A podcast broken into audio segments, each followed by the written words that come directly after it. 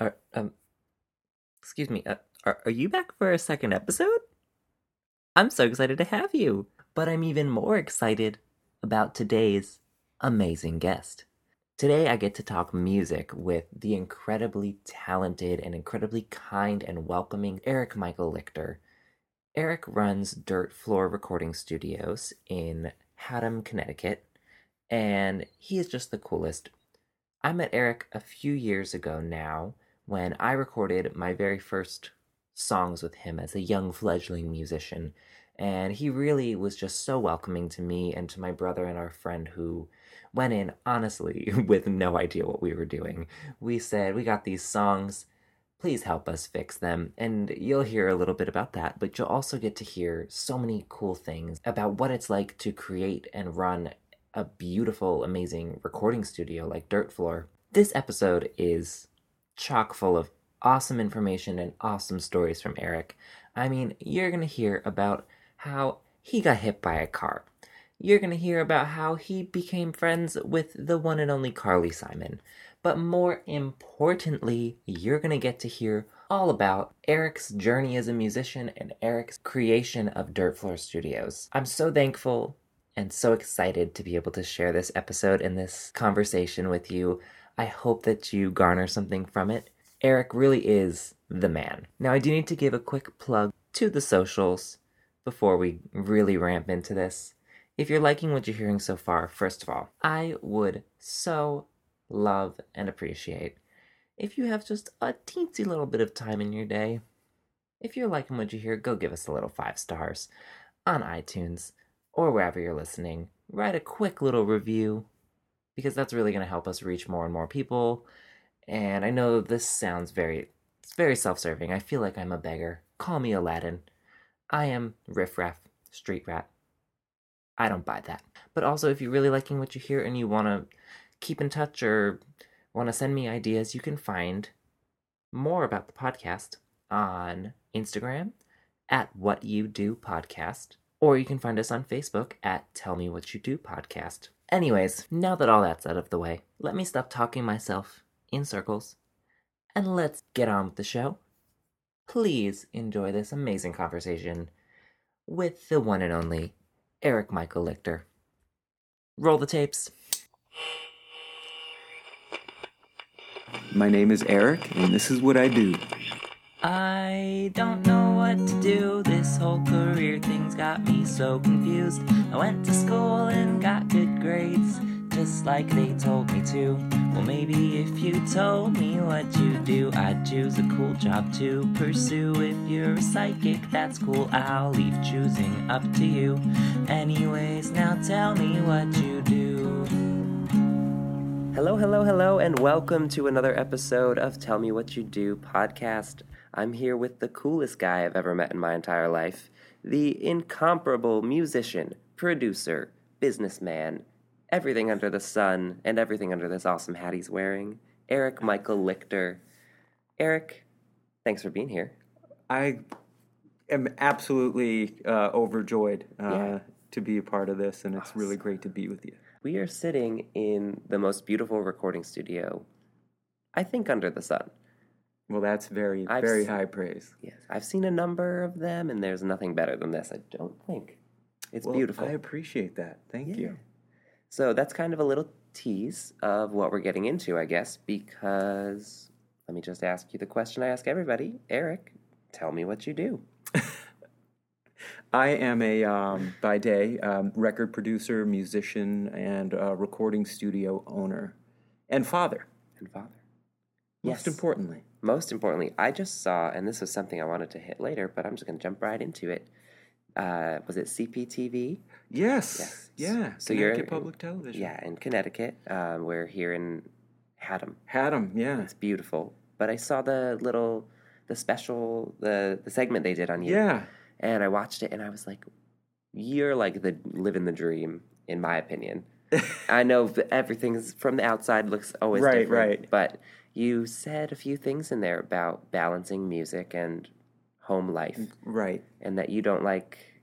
I don't want to put words in your mouth, but you it's most important for you to get home at the end of the day and spend time with your family. Right. I think it colors everything that you do. Um, I, I mean, certainly for me, or for most of us that, you know, uh, resonate uh, with family and family values. And, uh, you know, music tends to breed a, a little bit or a lot of delusion.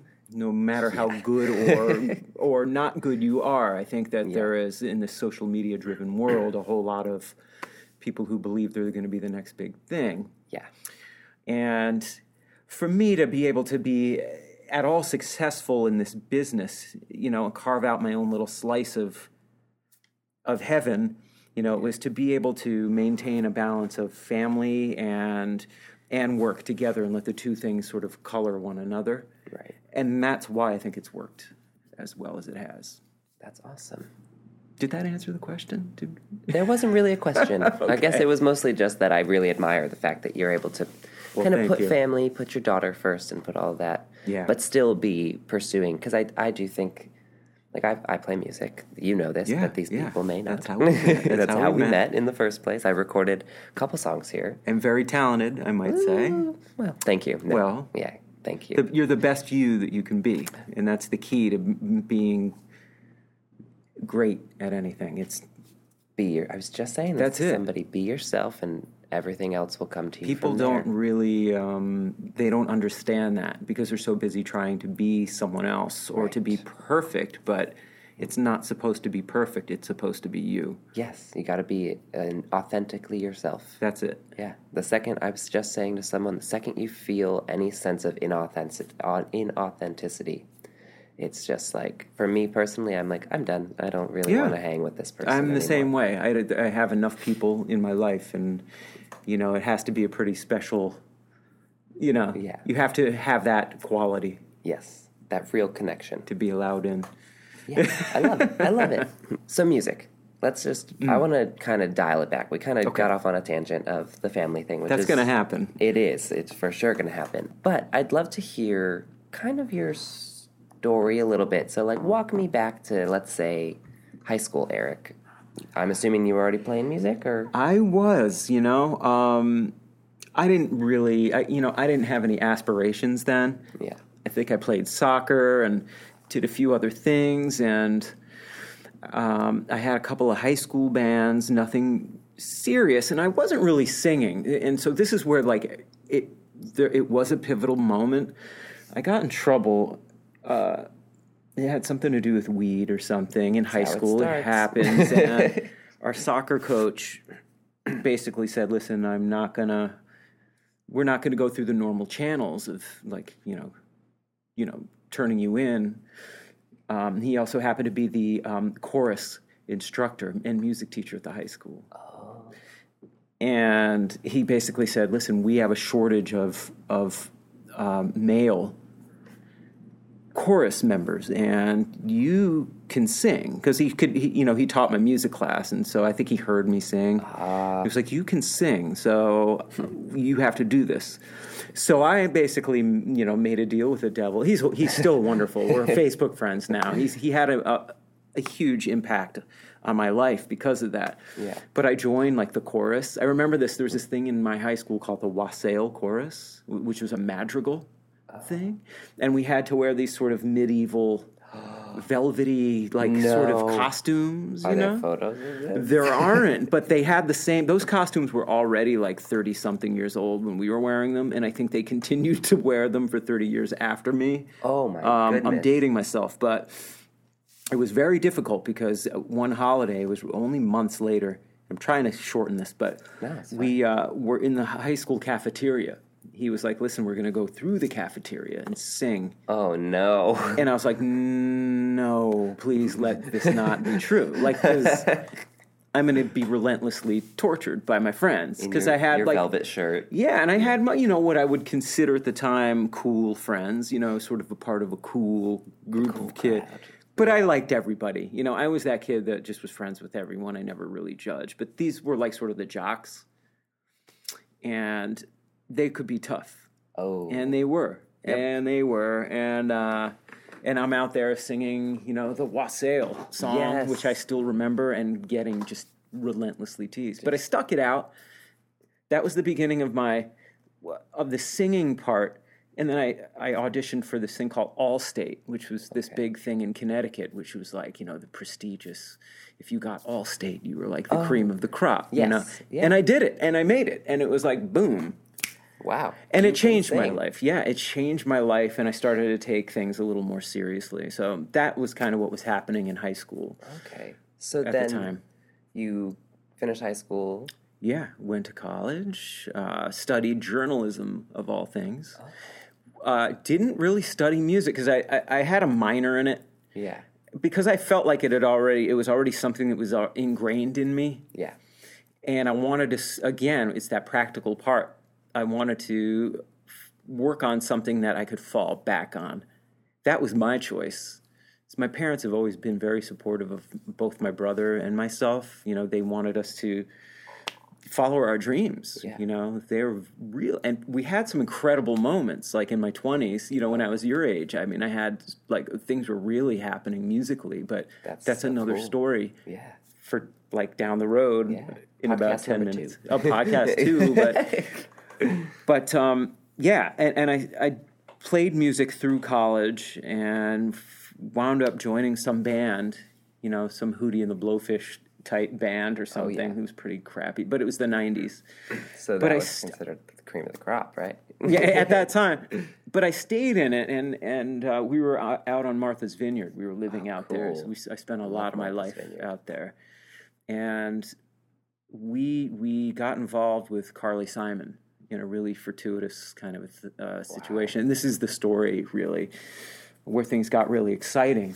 Because we were living out there and I, I was working i was a bank teller if you can if you can picture I it. I cannot picture it. yeah, in Vineyard Haven, for those who are going to be listening to this, in Vineyard Haven, there's an old stone building at the top of Main Street, and it used to be a bank, and I worked in it. In addition to playing music and doing a host of other things. Yeah. And my brother was also out there, and we like ruled the island. Yeah. So we played music. We were in all of these bands. and just doing like club and bar and They're all bars, you know, they're all night, Yeah. you know, but we would play, you know, at, at all of these different places. We had different bands, which were featuring the Lichter Brothers. Oh, that's awesome. so it was always like us, and it was great. And so uh, Carly had a nightclub out there called the Hot Tin Roof, which was oh. it was world famous. No cat? no cat cat, on no cat on it. No, but it was a beautiful nightclub. It had existed in the early '80s. Bonnie Raitt and Peter Frampton and James Taylor and like Little Feat and all these incredible people had gone through, and it was right near the airport. I, I could have stayed Yeah. and you could be a big fish in a small pond but never leave Yeah. but that's a dangerous thing Yes. especially if you want to experience life outside but we got involved with carly through her kids because we were uh, we had uh, become friends with her kids ben and sally who are also james's kids james taylor's kids I didn't know that. yeah yeah so Whoa. it was a pretty pretty cool thing we got to spend a lot of quality time with her and That's and make music so it, that changed our lives. it really was. So coming back home to Connecticut, you know, we were covered in all these like local maggot like papers, like local boys. Befriend Carly. Simon. Yeah, like with like, and she had won an Oscar. She didn't win a Grammy. She won an Oscar for like um, Working Girl, I think it was the movie. Really? Yeah, there was a song called "Let the River Run," oh. and it was like this big, like triumphant, like Yes. women, you know, You will rise above. Yeah, and, and that's hey, that song should be played everywhere right now Yes. In the current climate. But Yeah. it's just been a great journey. I mean, Yeah. uh, and I somehow found myself in you know doing this farther, a lot farther down the road. Yeah. Uh, because as an artist, I wound up having some label. Uh, there, there's a record label involvement uh, stemming from the Carly, uh, the Carly thing, and that soured pretty quickly. And that was the late '90s at that Okay. point, when record companies still uh, were the on the, world. planet. yeah. But what happened was, uh, I they were I was being groomed as this sort of um, urban singer songwriter, sort of like an urban Lyle Lovett or, or something with drum loops but acoustic guitars. It was like Oh. pre, just pre uh, Backstreet and and Britney. Yeah. Because I remember when that happened, like to a T. I was living in Brooklyn Heights. I had a little TV. I had MTV on, You see those Pigtails. Well, they had like TRL, you know, and, Yeah. and Carson in Times Square, and they always had like cool stuff. I always paid attention to it. Then one day they did. They had Britney, and it was the you know the "Hit Me, Baby, One More Time," Yep. and then it was like one after the other. Everything changed, yeah. and I liked it all. It was entertaining. Yes. but Yeah. it was like you couldn't get arrested with a guitar. Like if you didn't Yes. dance or look a little good, because looking back, Yeah. I love Justin Timberlake. Like he's incredible, but how Those they even outfits. survive that stuff, I know. yeah. Because I was always like, really, That's these guys look like moron, you know. Yep. But I also wasn't like 15. Right. I was 27 or 28 at the time, and Yeah. you know, it wasn't exactly my fashion of choice. But That's fair. that all soured. I gave up music actually. Really? Yeah, and was hired by the record company. The same record companies they had to they needed to recoup some of the money that they gave me. Yeah, it, it's oh. it's your typical story. I mean, it really is. But they hired me, which was like the really, which was the silver lining. So I worked at this record company, um, and gave up music entirely. Very quickly, I was hit by a car outside of my apartment. I was coming back from a run, and I had my my dog, and it really did a number on my insides. I had some damage done. Really? We had a lawsuit with this person who hit me. They were driving the car, and it afforded me a little uh, uh, enough to be able to get out of the record company and leave, and also get on with my life. And I left for California. I joined my brother out there in L.A., Santa Monica, and tra- did a little bit of traveling and wrote my first album in hotel rooms in like the desert, you know, in Baker, California, with the the town. It's a it's a gas station town. Oh, It bo- the only thing it has is the world's tallest thermometer. That's it. Yep, it's if you're leaving Vegas heading to Los Angeles Oh, on okay. I fifteen, I believe it's like on that road, Barstow. That is one of those things you'd expect to hit on the, that It road, is, right? yeah, and it was an awesome uh, thing, and I made my own record, like, and, and I had some gear that I purchased when I was involved with the record company, and I stored it at my parents' house wow. in Connecticut, and I never really knew how to use it, but it was recording equipment and some instruments, and I started to learn how to play like the drums and the keys and like these other little things. And I made this record for myself, and that record brought me it changed. That record changed my life. It's called Corduroy, C O R D. on Spotify and on Uh, no, it's C H O R D, chord. like Right. right. Chord. Oh yeah. Yeah, and it was a thinly veiled tribute to my, my friend. I lost my best friend on September 11th. Or it wasn't September 11th, it's actually a few days after it, it, it which it was just a strange twist. But related. No, no relation. He was Oh, an wow. actor, and he was at um, the Shakespeare and Company in Western Mass, and was, he died climbing, rock climbing. Oh wow, that's horrible. I'm sorry. But his death was sort of swallowed by what happened on September 11th. It, you know, it was hard to process it fully because of everything else that had gone down. yeah. Like anything was possible at that Yeah. point. You know what I And mean? but like you're mourning this, but you're mourning this. Yeah. this huge world event. and- Absolutely. So a few years later, I made this record. I called it Corduroy, and and uh, because we both had these really funky corduroy coats we would wear out. Yeah. We were like so connected. Everybody thought we were like together. Oh really? Everyone thought that, and because we would play it up too. oh, you gotta. Once they think it, you're like, And it was awesome. So we'd go into like these boutiques on Eighth Street and stuff, and try on Oh like fuzzy gosh. jacket. And I'm like, hey, how does it look? You know. yes. But we had like so much fun together. His mom found this song in his drawer, his childhood bedroom drawer, um, called "These Old Bones," and I put it as the closing track on the album. It's actually him just sitting, singing into a tape recorder. So it was a special record because it changed. People heard that record and they were like, you know, can you do this for me? Could you do this? Wow. And I was like, well, maybe I can. Like, maybe I could. Oh. Because I had no prospects at the time. I was like floundering a little bit. Yeah. You're just kind of. I don't know what I'm doing. Right, and I met my my future wife, my first wife, Sandra. Uh, she discovered this record somehow, Really? and we met. You dated a fan. Uh, she was, you know, but she was also a brilliant songwriter too. Like she was really into Townes Van Zandt, which no one I heard of, no one at that time. Now Townes Van Zandt sort of this name that people throw out when Yeah. they're like hip and cool and they want to utilize and use like a cool semi obscure songwriter to name check. And I love Townes too, but she really loves him. But isn't that such like a you're like, oh, okay, this is it. When somebody says like a Yeah. as a musician at least like they say, oh, I love this artist, and you're like, you know that artist? Yep. And it stops everything. Your heart stops the stops, world. and you're like, I'm in love. Yeah, well, you know, it was it was one of those things where, and why why I bring her up in the story is it's important because I you know I have my daughter now, right. so th- it goes it all goes back to the record. And now, had she not heard this record, we never would have met. I would most likely have never had my daughter. Wow. And Wow. onward and, and upward. So I really do look at it as sort of the the defining life changing thing.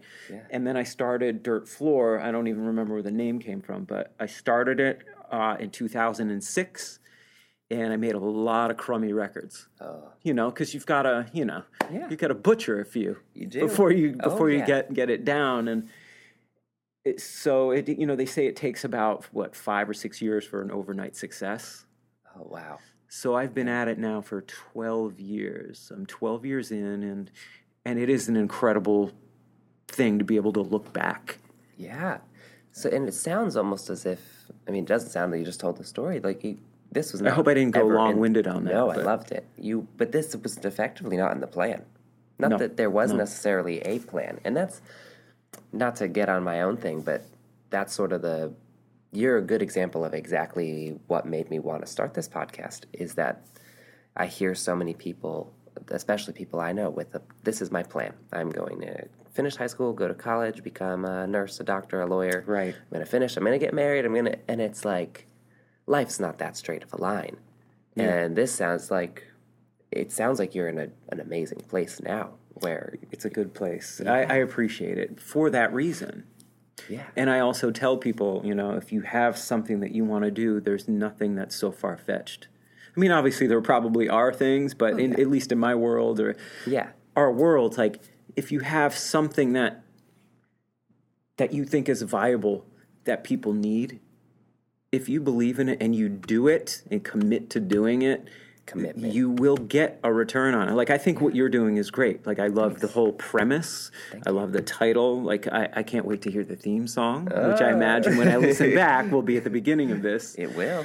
um, and you have vision and tenacity. Those are the things that you need. And and just going back to my daughter very quickly, I I really stuck this out for her uh, because w- it, things didn't work out with my first wife, which is okay. She's a wonderful person and she's a great mom. I wanted to show my daughter that you can if you are focused and driven and are are realistic.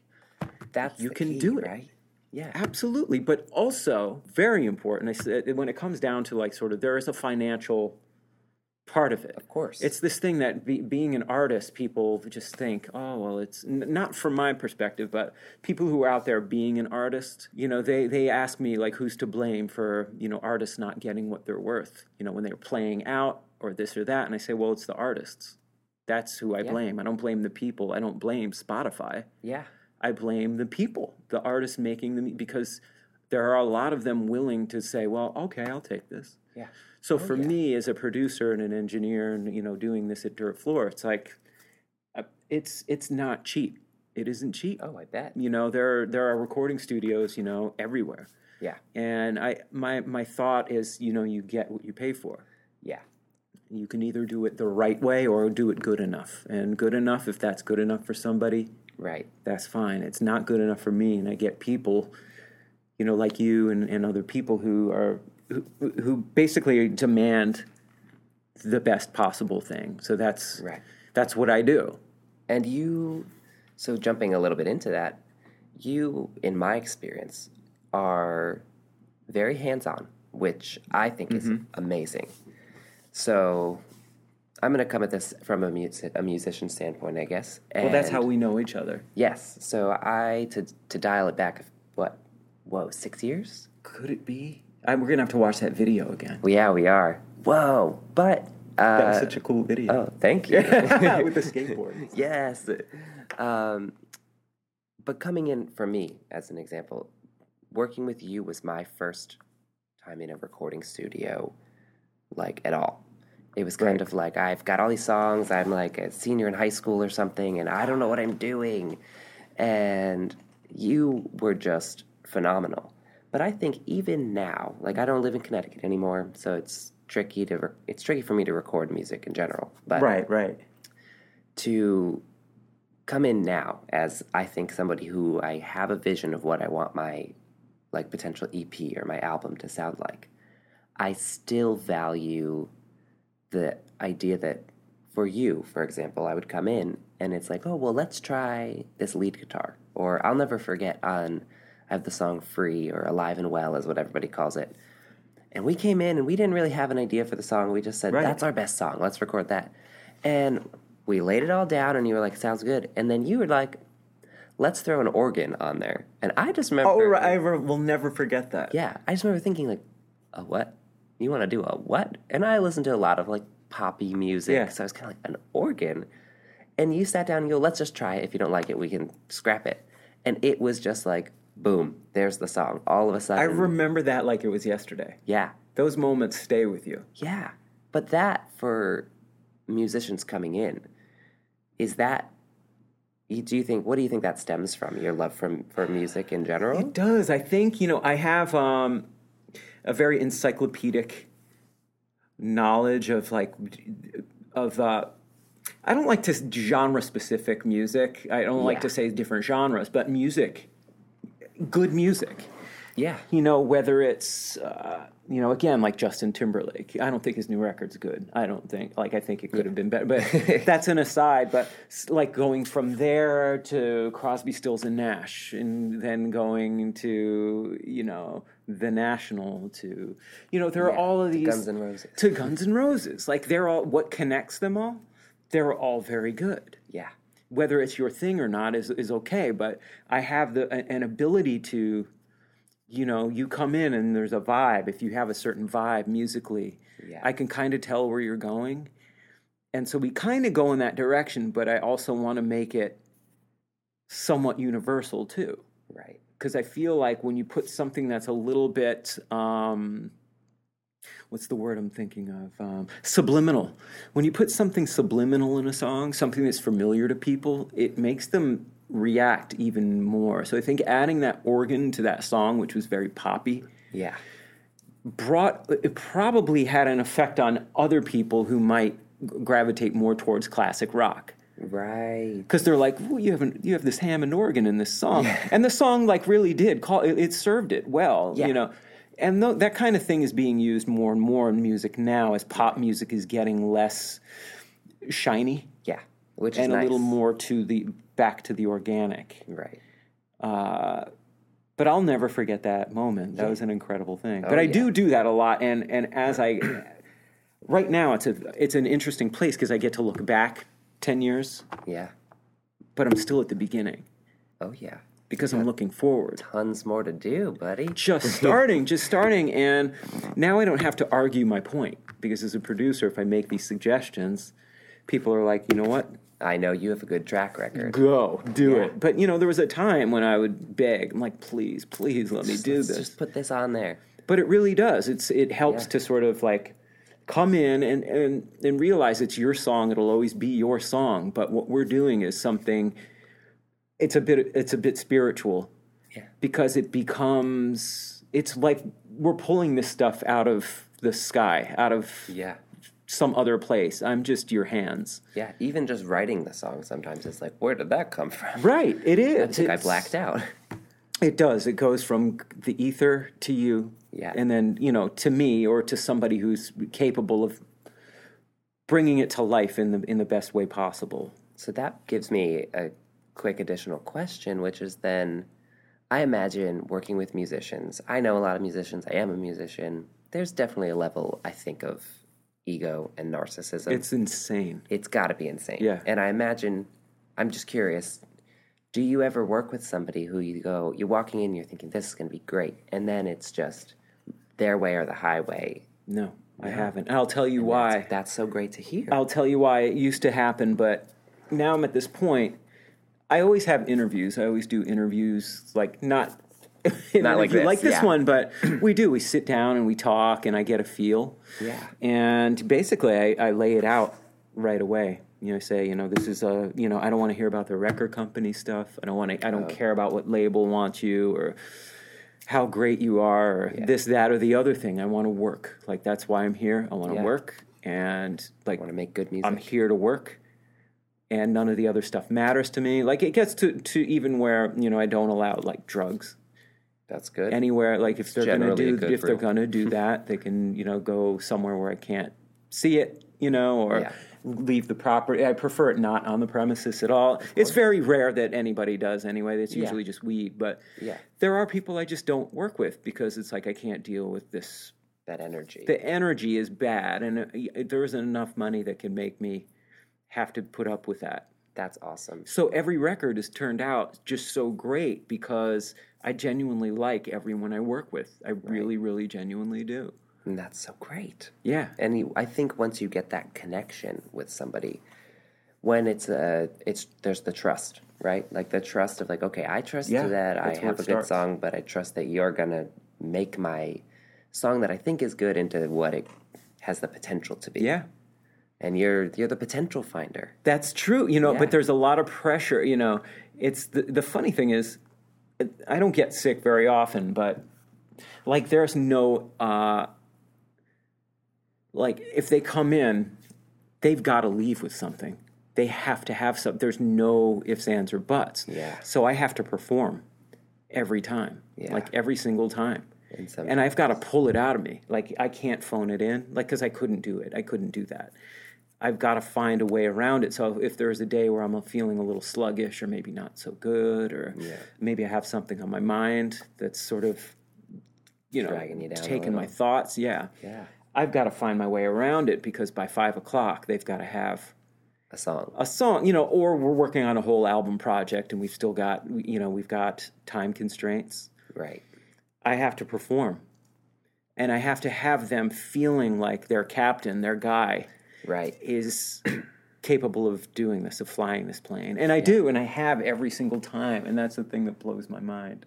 And I think that's a testament to your own work ethic and your own attitude and outlook. I mean, I've been in other studios and I've had that moment where I'm standing in this studio and I'm like, "Oh, I'm driving the ship."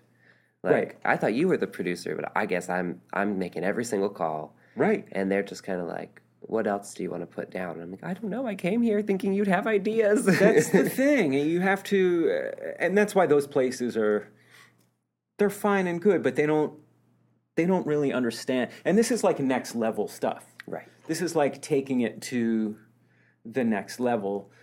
And everything that comes out of here, I you know, and I probably told you this when you, when you were in, you know, all all those years ago, but I want it to be as good as you want it to be. Like I want it to sh- I, like if I'm I'm happy. Yeah. I'm thrilled. I don't it's not a matter of coming in paying your money and leaving. No one has ever just done that and disappeared. Yeah. It's always, you know, created a bit of a family Yeah. and a cross there becomes this cross thing that happens where artists become friends with one another through this process Right. Like I was just telling you before we were recording about my friend Kirsten. Right. Who Yeah. is now in Tiny Ocean. that's and right we- yeah I think that you were almost the reason we ended and up she's such a wonderful friends. human being and i Yeah. just and i feel closer to you because you're close to her Yeah. you know what yeah. i mean there's that thing so it just it really is a wonderful thing to have that connection and be able to make that connection Yes. Now, do you still do all analog? no i don't No. in fact uh, i've succumbed Really? to Pro Tools. but I, okay. as you can see, I'm using an old uh, large format mixing console, a Neve, for those listening, as well as um, a lot of old preamps and compressors and things. But what happened was it was the workload increased so much, and the cost of tape was expensive. yeah. Uh, it really, and, and I started to really realize that no one was coming for me, coming to me for because of what I was using. They were coming to me for what we do, like what The exp- the overall experience. the experience. So the tape machine was really a great way to get my foot in the door and set myself apart. Yeah. But now I'm getting the sound I want, and I can store, you know, Tons. tons of projects at once. Where you know, on a tape, you can only store one project on a tape, and some, and it usually spans the, you know, four or five different reels of, of oh, recording wow. tape at three hundred dollars per reel. You get about oh. fifteen minutes per reel. And it really doesn't sound. Um, you know, I, I used to think it did, but it doesn't. Not with what I've got available to me now. Yeah. Because I'm running things, uh, you know, the, the, you know, in the analog tradition up until it hits Pro Tools. Right. So that's pretty awesome. So you're still keeping that warm sound. That Absolutely. Warm, like we're out in a cabin in the woods. It's it couldn't be more warm, you know. And then I Yeah. get at the end of the day, you know, uh, what's great is you know because I did I met the love of my life, you know. Yeah. And meeting her was it was an interesting story, but a, another one of those spiritual things that we just happened to meet at. A, she works or was working at a hospital. oh. I don't want to veer off too much, but she was okay. working at a hospital. My dad was in the hospital for just a, a procedure. Yeah. I went in to support him one morning, and she was w- tending to my dad. Uh, she was an, uh, an anesthetist Really? at Yale New Haven Hospital, and we met and just had this little conversation. But it stuck with us both, Oh. and we put off meeting one another for a couple of years. Was it a year and a half? I believe. Yeah. Really? And we finally got together and went out on, like on a date. Finally, and that was we were never apart ever since we Oh. were together. My heart's gonna explode. Yeah, she's amazing, and she, it's changed my life again. Yeah. Like, uh, uh, but she started out doing something else, and after September 11th, decided I'm going to do this thing and go back to school and become a nurse anesthetist and have an effect on people in a positive Yeah. way. And she and she did, and she loves her job. But Yeah.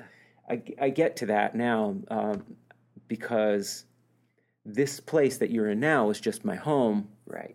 and I didn't have the recording equipment here. It was in another location. And we got married, and now this place is just the studio. Yeah. So I, at the end of the day, I get to go home and sort of leave it behind. Yeah. But it, I imagine it still feels so comfortable because it was your. It home. is, yeah. And we love spending time here at holiday time, and it's a very John Denver Christmas. It's a very '70s holiday, Yeah. You know, TV special cabin. It's amazing. It is. It's gorgeous. It's a great place to make records. I know. I'm like here. I'm like I don't want to leave. I know. I, it's it's it's comfortable. Yeah. Is your wife a musician? My wife has an incredible harmony sense. She's not a musician. She was, but she was raised in this family. She's the youngest, uh, the youngest child. She has, you know, uh, three sisters and, and a brother. Cool. And uh, They just sing together. no, uh, well, they were musical, and and her mom, my mother-in-law, is like incredibly musical. She sings in like a in, in like a choir, and she also has like a little quartet that she sings with. cute. She's wonderful. And uh, Linda, my wife, can absolutely harmonize and sing, That's and she makes me laugh every day of my life. This morning, you know what we were singing this morning? We always sing this stupid song every morning. It's like six in the morning, it's dark. That you remember that song? I believe that love is the answer. Oh, yes. That cheesy, cheesy, cheesy Yes. song. Every single morning. It's You're like about to tell me that was secretly your wedding song or something. no, it wasn't. but for some reason, we send each other an emojis of like singing it, like I believe, Oh in the most obnoxious way possible. Yes. and she just makes me laugh, and she That's can the thing. sing and harmonize, and she's just, uh, and she gets me. Like, and she That's supports my, she supports what I do. You know, it's not easy for, it wouldn't be easy for everyone. No, I'm not easy definitely to. You're a busy guy. I'm busy, I, you know, and I think I probably am easy to live with because when I'm home, it's like full Netflix, Oh yes. like all right. full binge watch. Brain off. TV. Yeah, on. like let's cook something, and I want to be in like my, you know, we wear scrubs at Yes. home because she has scrubs all around Oh, that. oh, like, that's from awesome. the hospital, so we wear scrubs, Oh, and I'll eat till I pass out, and then we just go to sleep, and then I do it all over again. can you adopt me? It's pretty. yes, yes, we are. We wanted to have an, a child. We're just going to go. adopt He's her. already fully raised. Yeah, and we don't have to, trained. honey. can we? Can we? um, so yeah, it's she can. She can sing, and we we do have some fun. Nice. So, it sounds like maybe you've collaborated a little, but what would your dream collaboration be? If you could have anybody walk through this door right now and say, Eric, I want to put down a whole album with you. Let's do this. Wow, that's crazy. I, you know, I do. T- I talk about this all the time. I'm glad you bring that up. When Johnny Cash had his comeback, like in the early 2000s, uh, it was Rick Rubin that kind of brought him back, and he started to make this incredible, the American uh, the Def American collection or Yeah. American recordings. Yeah. It changed Johnny Cash. It brought him to younger people. It made him cool again. And he never went anywhere to begin with. He made just records that didn't really do very much or weren't very good, maybe. And I really wanted to have that effect on a couple of people. And, and some of these people, I, I've always wanted to work with like Gordon Lightfoot, who's like an old timer, but he hasn't had that moment and he's alive. And And you want to bring it to him. yeah, and Dan Fogelberg, who's one of my heroes, who's who passed away a few years, several years ago, ten years. I always felt like I could make a great record with him. But also, I think you know Fleet Foxes, who I love, the Fleet Foxes, and uh, and Dawes maybe. Oh, Dawes. I feel like I can make a great, but they make great records on their own already. They don't do. need me to make great records, but I would love because I feel like we get each other. Yeah. That Uh, would that would be cool. They're great. Like I love what they do. So we got your dream collaboration. There's lots of them. I guess Yeah. really the only thing I have left is what did I miss? If you were to be giving somebody advice. Now I know this was not necessarily the plan from day one. Was not I'm gonna become the coolest record producer in Connecticut, but or in the world. But if somebody were saying, okay, I want to create this space for artists where they can come to me and they can record and feel like they're at home. Right. What kind of advice would you give them to that person? If they wanted to create something like that, create something as amazing as this, or try to. there are just so many uh, intangibles, you know. I think first is the desire, you know, because I've I've talked to people who you know have embodied, you know, one or more of those things, but not all of them. Uh, I think it's a perfect storm. Uh, it's the got to be the desire to do it, the burning desire, but you have to be good with people too.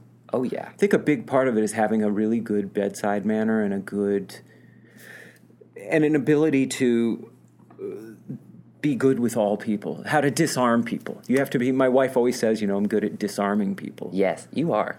Totally. I don't know where it comes from. Maybe it comes from my dad. I don't. I don't know. Uh, my brother isn't. My brother's a little more gruff than me. He can come off a, a, a bit abrasive. He's a sweetheart too, but he's abrasive, you know. And I'm sort of the peacekeeper. Ah, yep. Uh, but I think you that that's maybe first and foremost, Is you know- just the desire and being kind, and being kind or having a very good rapport with people. rapport with people. Yeah. yeah, where people go, you know what, I want to work with this guy. Like, what's it going to take for me to work with this guy? Yeah, and I think that's a good thing in all avenues, whether you're trying to do music. it is if you if you walk into a room and people like you, you're you have I don't want to say magnetic, but if you have that vibe about you where it's just like he just seems so nice or she just seems so nice, it's you want to like- be around them. and you're gonna go farther, and people are gonna There's no doubt. Yeah. Absolutely no doubt in my mind. Um, you know, my partner, who's great, uh, Steve Whitus, Yeah. uh, he it works so well because he is the antithesis of me. He's the bad cop. I'm the good cop. You know, on the projects that we we're doing together, because he he pulls no punches. He's very very like dry. Yeah. he's funny, but he's he's tough to get sometimes, and you have to understand where he's coming from or his humor. oh, or you're Because you might think he hates you, but he doesn't. he's a jerk. yeah, or he'll come off as like sort of you know over the top, but he's not. He's like you know he's just very different than I am. I have to learn to be a bad cop once in a while. the days he's out sick, right? Exactly.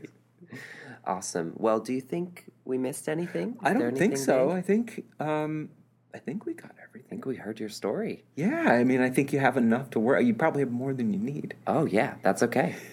Well, Aaron, thank you for having me here in this awesome space. Well, I appreciate you being here. It's so been excited really to great to, you. hang with you. yeah. And uh, where can pe- people find you if they want to come record? Oh well, you know, there's um, Dirt Floor Recording dot com or dirt floor recording studios dot com i believe that's a always changing then there's facebook dirt floor recording and production on facebook instagram it's the same thing Yeah. so if you just do dirt floor you'll find it Yeah. sooner or later we're there Yeah. And then check out the albums on. check out all yep um, iTunes, yep you can check that out you'll find all the artists and everything through through dirt floor and certainly my stuff is on spotify Yes. You know i'll make 80 cents off of those those sales but yeah Killer. This was great. Thank you so much. Thank you. You can't see us shaking We're right now, but we are. we did. Awesome. Yeah. And, I'm uh, you know who this is a total aside, but Dawes, one of the members is dating Mandy Moore. Oh, he's engaged to her. Yeah, yeah. Taylor Goldsmith, the singer. I'm like a mega Mandy Moore fan. This is us. Are you into I that show? Haven't watched it. Are you I'm out of like- your I'm mind? like a music Mandy Moore fan. She does these Oh, that's right. albums. she does. And they're yeah, beautiful. She's really good. and I want a Dawes, ma- folksy Mandy Moore. I'll bet you that'll happen. That'll a mashup. But you need to You watch This it. Is Us. This is Us. okay. That show is so good, and you, you're in on the ground floor because it's just the second season right now. You Oh. can you can go on Hulu or whatever it is. Okay. It's you're, you're sucked in. You're done, I and she's amazing in it. But uh, yeah, I remember her from what is it, Candy? Oh yeah. Back right around that time. Yeah. with oh, the blue, Britney with the little. Volkswagen. Yes, that's right. But then she was in an Elton John video, I remember, too. Oh, I didn't know Because Elton. John had this record, it was right around September 11th. He made a really killer record. It's the last great record he made. And the videos are like super, they're like movies. that's cool. You'll have I'll to have check those that up out. They're amazing. that. Look at us. We got on a check that out. tangent. Yeah, I know. I'm sorry. That's okay.